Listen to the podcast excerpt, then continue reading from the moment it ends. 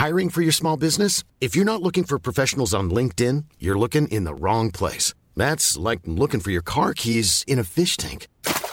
LinkedIn helps you hire professionals you can't find anywhere else, even those who aren't actively searching for a new job but might be open to the perfect role. In a given month, over 70% of LinkedIn users don't even visit other leading job sites. So start looking in the right place. With LinkedIn, you can hire professionals like a professional. Post your free job on linkedin.com slash people today.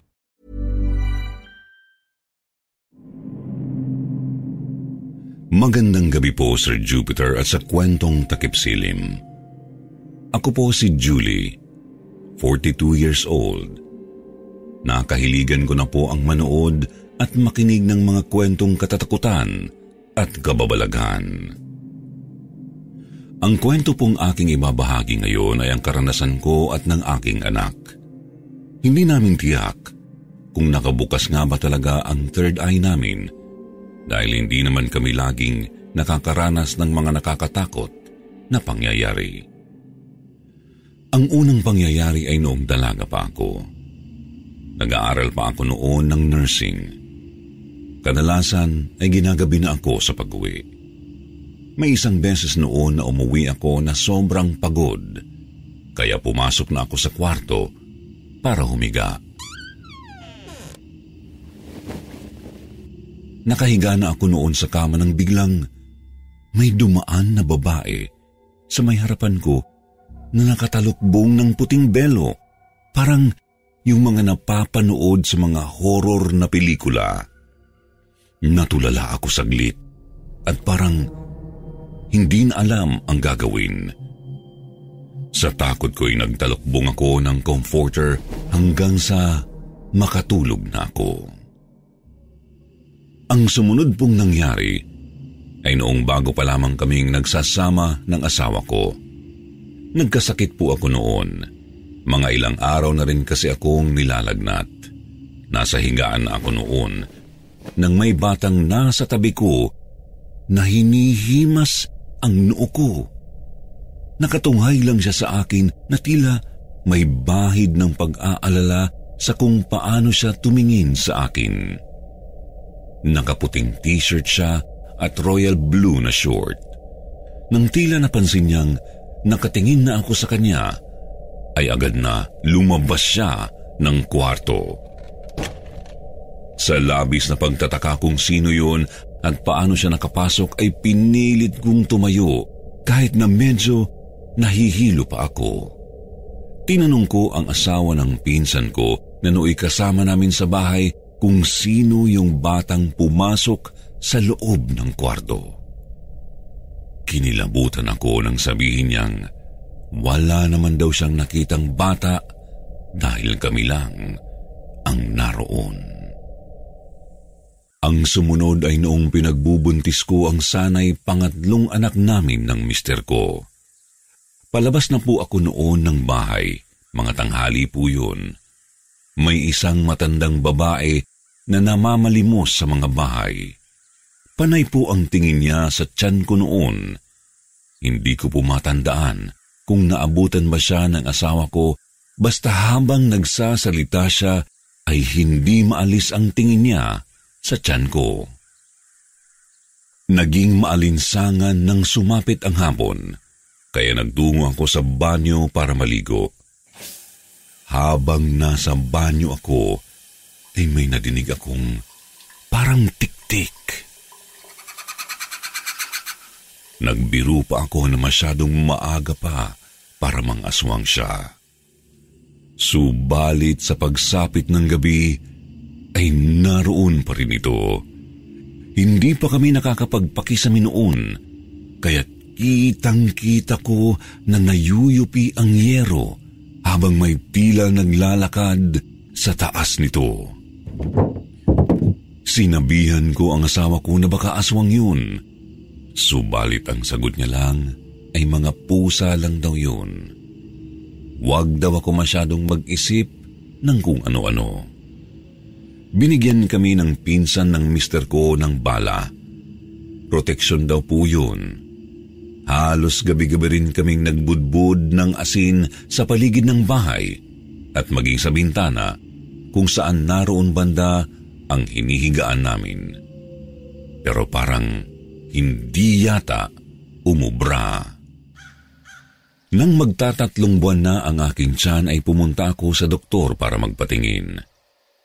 Nang magpa-ultrasound ako ay tila parang hindi mapalagay ang doktor ko. Nakailang hagod na kasi siya pero hindi pa rin marinig ang tibok ng puso ng anak ko. Binigyan niya ako ng pampakapit at ilang bitamina. Ininom ko naman yun batay sa gabay niya. Pero ang mga pagpaparamdam tuwing gabi ay naroon pa rin. Makaraan ang isang linggo ay bumalik ako sa doktor at muli nagpa-ultrasound. Subalit umiiling siya hindi na talaga tumitibok ang puso ng aking anak. Pinatingnan niya sa akin ang itsura nito. Para siyang pumutok. Tila wala na siyang laman. Naisip ko noon na baka naaswang ang anak ko, kaya ito nagkaganoon. Yun din ang sinabi ng ilang matatanda sa akin. Makalipas ang ilang buwan, ay nagdalang tao muli ako. Ang kasunod naman pong pangyayari ay ang sa ikalawa kong anak na si Junior. Magtatatlong taon pa lamang siya pero medyo malinaw na kung magsalita. Napapansin ko siya noon na tila may kinakausap. Samantalang siya lang naman mag-isa ang naglalaro. Mayroon din siyang partikular na pangalan na laging binabanggit si Princess. E wala namang kaming kilalang ganoon ang pangalan doon sa amin. Unang napansin ko siya sa tricycle ng pinsan ko. May tila kinakausap siya at panay pa ang tawa niya, gayong siya lang namang mag-isa ang nasa loob ng tricycle. Nang minsang dumalaw din ang ninong niya sa amin ay sinalubong niya ito sabay banggit at turo sa tinatawag niyang princess. Kinilabutan kaming lahat nang sabihin niyang lumilipad na ito. Agad na ibinaba ko ang kamay ng anak ko dahil na rin sa takot. Ang sumunod ay yung nasa duyan sila ng pamangkin ko na nire-record habang kumakanta. Nang pakinggan namin ito ay nangilabot kami dahil may tila malaking boses na humahalakak habang kumakanta sila. Agad na pinabura ko yun sa pamangkin ko, subalit hindi lang po doon. Dahil minsan pag kinukuhanan ko ng picture si Junior, ay may nakikita akong anino sa likuran niya. Ang mas nakakakilabot pa rito ay parang may sungay ng demonyo ang anino na yun. Pero ang huli na talagang nagpabahala sa amin ay yung nasa kwarto kami habang siya ay naglalaro ng tablet. Maya-maya ay panay hampas na siya sa hangin na tila may itinataboy. Ayaw raw niyang sumama. Yun ang narinig kong sabi niya, e siya lang namang mag-isa ang naglalaro. Tinanong ko siya kung sino ba ang kaaway niya. Subalit naiinis na mukha lang ang iniharap niya sa akin. Hindi ko na lamang pinansin dahil baka may sumpong lang. Lumabas na muna ako saglit ng kwarto. Bigla na lamang po siyang lumapit sa akin at sinasabing masakit daw ang kamay niya at pagkatapos ay umiyak na ito at ayaw nang tumahan. Nag-iba na rin ang pakiramdam ko noon dahil ayaw talaga niyang tumigil sa pag-iyak at panay sabi sa kung sino na ayaw nga raw niyang sumama. Mabuti na lamang at dumalaw ang isang kumare ko. Ang sabi niya'y mayroon daw duwende sa loob ng bahay at nasa isang kwarto ito. Noong mga panahong iyon ay ginawa naming bodega ang isang silid habang hindi pa tapos ang pagpapagawa ng bahay namin at laging madilim sa kwartong iyon. Ang sabi ng kumare ko kaya raw masakit ang kamay ng anak ko dahil hinihila sa nito at pilit sinasama. Isang kulay itim daw na duwende ang ibig kumuha sa anak ko. Natakot ako sa mga sinabi niya kaya kahit mangalay pa ako ay hindi ko inalapag noon ang anak ko. Hinilot at inusalan niya ng dasal ang aking anak. Parang Latin dahil hindi ko po maintindihan ang bawat salitang binabanggit niya. Biglang dumating ang tiyahin ko at sinabihan na lamang ako na sa kakilalang manggagamot na si Mang Juni na dalhin ang bata. Sinabihan ko siya na kapag ganoon pa rin si Junior ay dadalhin namin ito roon. Mabuti na lang at marunong din siyang magsara nito. Pero sinabihan niya pa rin ako na anumang oras ay maaaring magbukas ulit ito. At ito nga ang ikinababahala ko ngayon na binata na siya. Gabi na ako nakauwi noon galing sa tindahan. Sinabihan na lamang ako ng pinsan ko na tumakbo raw si Junior papunta sa kanila. Isang bahay lang naman kasi ang pagitan namin. Tumakbo raw palabas ng bahay at tila takot na takot na sinasabing may bata raw sa loob. Ang akala ko ay normal lang na bata. Nagsabi pa ako na dapat ay sinasarado ang gate para di kung sino-sino ang pumapasok sa bahay. Tinanong ko siya kung ano ba talaga ang nakita niya. Isang batang kulay itim na kulay lilak po ang labi ang nakatingin sa kanya. Natakot daw siya kaya't pumunta siya sa bahay ng tita Ruth niya. Kinabahan ako na baka nabuksan na naman ang third eye niya. Hindi ko pa alam kung ano ang gagawin dahil hindi na rito nakatira ang kumare kong nagsara ng third eye niya noon. At si Mang Juni naman, umanaw na rin.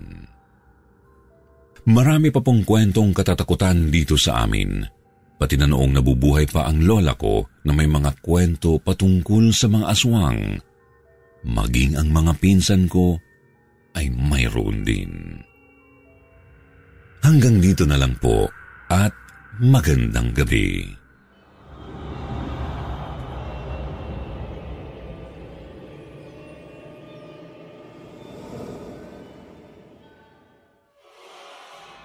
Premonition Magandang gabi po, Sir Jupiter, at sa kwentong takipsilim. Tawagin niyo na lamang po akong Maki, 24 years old, taga Masbate. Isa po akong service crew sa isang fast food chain. Hindi ko po alam kung ako lang ba ang nakakaranas ng mga bagay na bumabagabag sa akin ngayon. Hindi ko rin mawari kung ito ba ay nagkataon lamang o isang kakayahang ipinagkaloob sa akin ng Diyos. Nagsimula ang lahat ng maaksidente ako sa motorsiklo. Kaarawan po yun ng barkada kong si Mike. Matapos po ang duty namin, ay nagyaya ito na mag-inuman muna sa kanila bilang selebrasyon. Tinawagan ko na muna si na mama at ate ko noon na mahuhuli ako ng uwi dahil nag-aya ang kaibigan ko. Sinabihan pa Mother's Day is around the corner. Find the perfect gift for the mom in your life with a stunning piece of jewelry from Blue Nile. From timeless pearls to dazzling gemstones, Blue Nile has something she'll adore. Need it fast? Most items can ship overnight. Plus, enjoy guaranteed free shipping and returns. Don't miss our special Mother's Day deals. Save big on the season's most beautiful trends. For a limited time, get up to 50% off by going to Bluenile.com. That's Bluenile.com.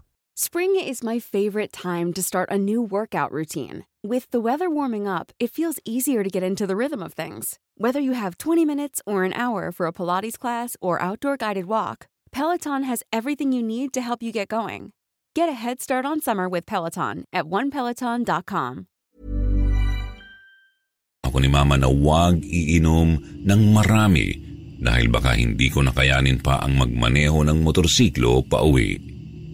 Sinabihan ko naman siya na huwag mag-alala dahil kaya ko ang sarili ko. Nang makarating ay sinalubong kami ng tatay at mga kapatid na lalaki ni Mike. Nakapaghanda na pala sila kaya agad na nagsikay na muna kami. Matapos noon ay hindi ko inakalang mapaparami ako ng inom. Nang makaramdam na ako ng hilo ay nagpaawat na ako at dahil baka hindi ko nakayanin pa ang umuwi.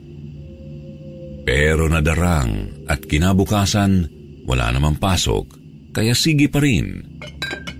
Medyo lasing na ako ng mga oras na yun, pero pinilit ko pa rin umuwi. Habang tinatahak ko ang daan pa uwi, ay bumibigat na ang talukap ng aking mga mata. Napapikit ako at hindi na malayan ang kasalubong na kotse. Nagising ako sa busina ng sasakyan at mabilis na umilag pero sumalpok pa rin ako sa isang poste. Nagkaroon ako ng ilang bali sa katawan at nabagok din ang ulo ko. Dalawamput tatlo po ang tahi ng ulo ko noon. Maswerte ako't hindi ito nabasag. Subalit mula ng aksidente na yun, ay nagkakaroon ako ng mga kakaibang panaginip. Parang babala. Sabi po nila, kabaliktaran ang nangyayari sa panaginip. Pero mukhang hindi yata ang akin. Ang unang panaginip ko po noon ay nasa loob di umano ako ng isang van. Nasa gitnang bahagi po ako noon nakaupo. Gabi na po noon at parang isang pampasahero pong van ang sinasakyan namin. Tinanong ko pa ang driver at ang konduktor na nakaupo sa unahan kung nasaan na kami. Pero wala itong mga tugon. Maya-maya ay lumingon ang mga ito. Nagulat ako nang makitang walang mata ang mga ito. Tiningnan ko rin ang mga katabi ko. Puro duguan silang lahat. Sumigaw ako sa sobrang takot. Namalayan ko na lang na ginigising na pala ako ni Mama. Pawis na pawis ako ng magising. Sinabi ko kay Mama na nanaginip ako ng masama. Ang sabi niya ay huwag ko raw isipin yun dahil panaginip lang naman daw yun. Kabaliktaran daw ang mangyayari sa totoong buhay. Binaliwala ko na lang po yun. Pero nang minsang papunta kami ng probinsya ni Mama para dalawin si na Lolo, nag-aabang kami ni Mama ng masasakyang van. May dumaraan kasing mga sasakyan sa may labasan kaya nag-abang na lang kami. May tumigil na itim na pampasaherong van sa amin. Kulang na lang daw ng isa. Pinilit pa ako ni Mama na ako na lang daw ang sumakay at sa susunod naman na lang daw siya. Pero pamilyar po ang driver at konduktor sa akin. Hindi ko lang matandaan kung saan. Nagpumilit ako na sasamahan siya. Kasi hindi na lang ako sasama kung mauuna na lang din naman pala ako. Dumiretso na lang din yung van at sa kasunod ng may bakante na kasya kaming dalawa ni mama kami sumakay. Habang binabaybay namin ang daan, ay may nakita kaming kumpulan ng mga tao. May mga rescuer na rin. Naaksidente pala yung van na dapat ay sasakyan ko. Laking pasasalamat ni Mama na hindi ako sumakay doon. Ilan lang daw ang nakaligtas doon na pasahero, pero ang driver at konduktor ay parehong nasawi. Saka ko naalala na silang dalawa pala yung nakita ko sa panaginip ko. Sinabi ko ito kay Mama. Pero sinabi lang niya na Baka nagkataon lamang daw iyon. Pero nasundan pong muli ang ganoong panaginip ko. Sumakay daw di umano ako ng jeep. Dalawa na lamang po kaming pasahero ang natitira noon. Babae po ang isa. Hindi ko po naaaninag ang mukha niya pero parang pamilyar din. Bumaba po siya, saka kumaway sa akin.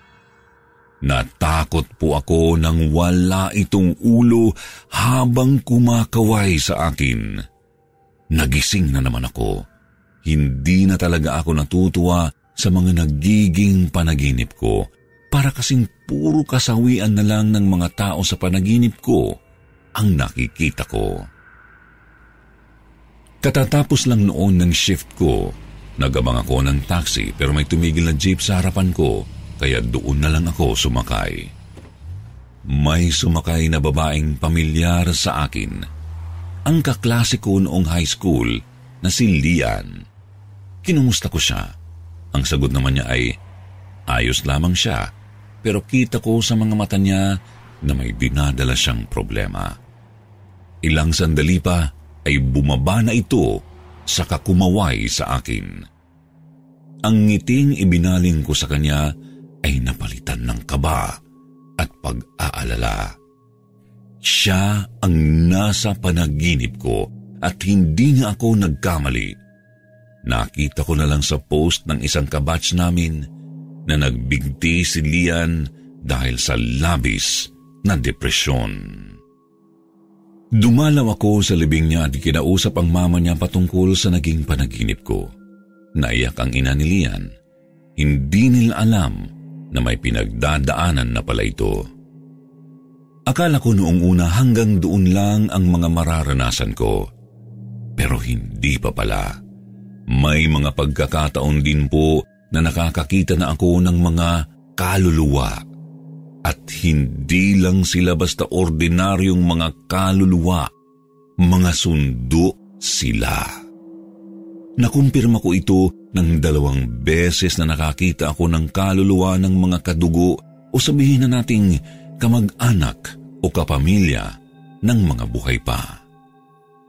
Ang pinsan ko na tawagin na lamang po nating May ay tatlong beses na pong nakunan Sinabihan na siya ng doktor na maaaring magbuntis siyang muli, subalit dalawa lamang ang maaaring mangyari.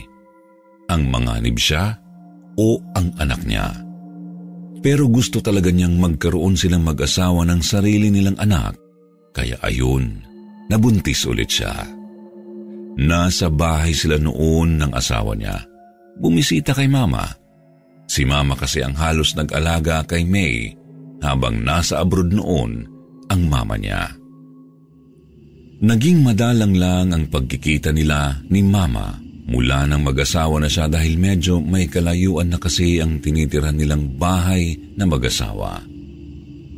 Mahimbing na kaming lahat na natutulog noon. Nagising na lang ako sa sigaw ni May sa kabilang kwarto. Mukhang manganganak na yata. Inalalayan na siya ng asawa niyang si Sammy palabas. Bumalik naman ako ng kwarto para kunin ang susi ng motor para samahan sila nang biglang nakarinig na lamang ako ng iyak ng sanggol sa loob ng kwarto nila. Nasa may pintuan na sila Sammy at May noon. Nang bahagya akong sumilip sa kwarto nila, may nakita akong tatlong nakabalot na mga sanggol. Tanging iyak lang nila ang naririnig ko. Pumasok ako sa loob at tiningnan ang mga sanggol. Pareho silang walang mga ulo. Agad na kinilabutan ako na may halong pag-aalala sa pinsan ko. Medyo matagal na nag-abang sina mama at Sammy sa labas ng silid kung saan nagsisilang noon si May. Hindi ko rin maintindihan ang kaba ng mga sandaling iyon. Hindi ko kasi alam kung sino ang mawawala. Nakaramdam na rin ako ng inis sa sarili ko dahil bakit pinapakita lang sa akin ang mga palatandaan kung paano at sino ang mawawala, pero hindi ang kung paano sila maililigtas. Ligtas na naisilang ni May ang anak nila ni Sammy, pero hindi niya kinaya ang panganganak kung kaya't pumanaw ito. Iyak ng iyak si Sammy noon dahil kung kailan daw may anak na sila, ay saka naman nawala si May. Ang ikalawang insidente naman po ay sa kaarawan ng ninang sita ko. Masaya pa kaming nagkwekwentuhan ng kinakapatid kong si Janril noon. Habang nagiging kwela na ang usapan ay parang may imahe ng pamilyar na tao akong nakita. Noong una ay hindi ko yun pinansin. Baka namamalik mata lang kasi ako. Ilang sandali pa ay lumapit si Ninang Sita at kinumusta ako. Naging madalang na kasi kaming magkita dahil naging abala ako sa trabaho. Nag-iipon kasi ako para makapag-aral sana muli. Kinilabutan ako nang makita si Ninong Robert sa likod ni Ninang Sita. Tandang-tanda ko na hinawakan pa niya ang kamay ko nang yakapin ko si Ninang nang batiin ko ito ng maligayang kaarawan. Nagitla pa ako noon kaya nagtaka ang ninang sita ko at tinanong ako kung bakit. Hindi ko sinabi sa kanya ang nakita ko. Ngumiti lamang ako at saka sinabing, wala lang yun. Pero matapos ang okasyon na yun, makalipas ang isang linggo, nabalitaan na lang namin na inatake ng alta presyon si Ninang Sita at saka pumanaw din. At ngayon po ay kinakabahan na naman ako dahil nagpakita sa akin si Papa. Limang taon na kasi mula nang pumanaw din ito dahil sa komplikasyon sa baga. Hindi ko alam kung sino sa amin ni na mama at ate ang sinusundo niya. Sinasabihan ko pa nga siya na huwag naman kami paghiwalayin. Iniwan na nga niya kami tapos babawasan na naman. Ipinagdarasal ko po na sana walang ibig sabihin yun na sana'y ilayo kami sa anumang kapahamakan. Naghahanap din ako ng mga maaaring makatulong sa akin kung paano gagamitin ang mga nakikita ko na magligtas kung maaari at sana mayroon para hindi naman ang pamilya ko ang sumunod. Pakiramdam ko kasi ay parang wala akong silbi. Nakikita ko na, nararamdaman ko na at alam ng mangyayari pero wala akong nagagawa. Ang masakit pa minsan, ang ilang mga kaibigan na sinasabihan ko nito ay iba ang tingin sa akin. Baka kailangan ko na raw magpatingin. Hindi ko naman sila pinipilit na paniwalaan ako. Basta sa ngayon, ang hangarin ko na sana wag kami nila mama ang sumunod na mapahamak. Hanggang dito na lang po muna at salamat sa pagpili ng aking kwento.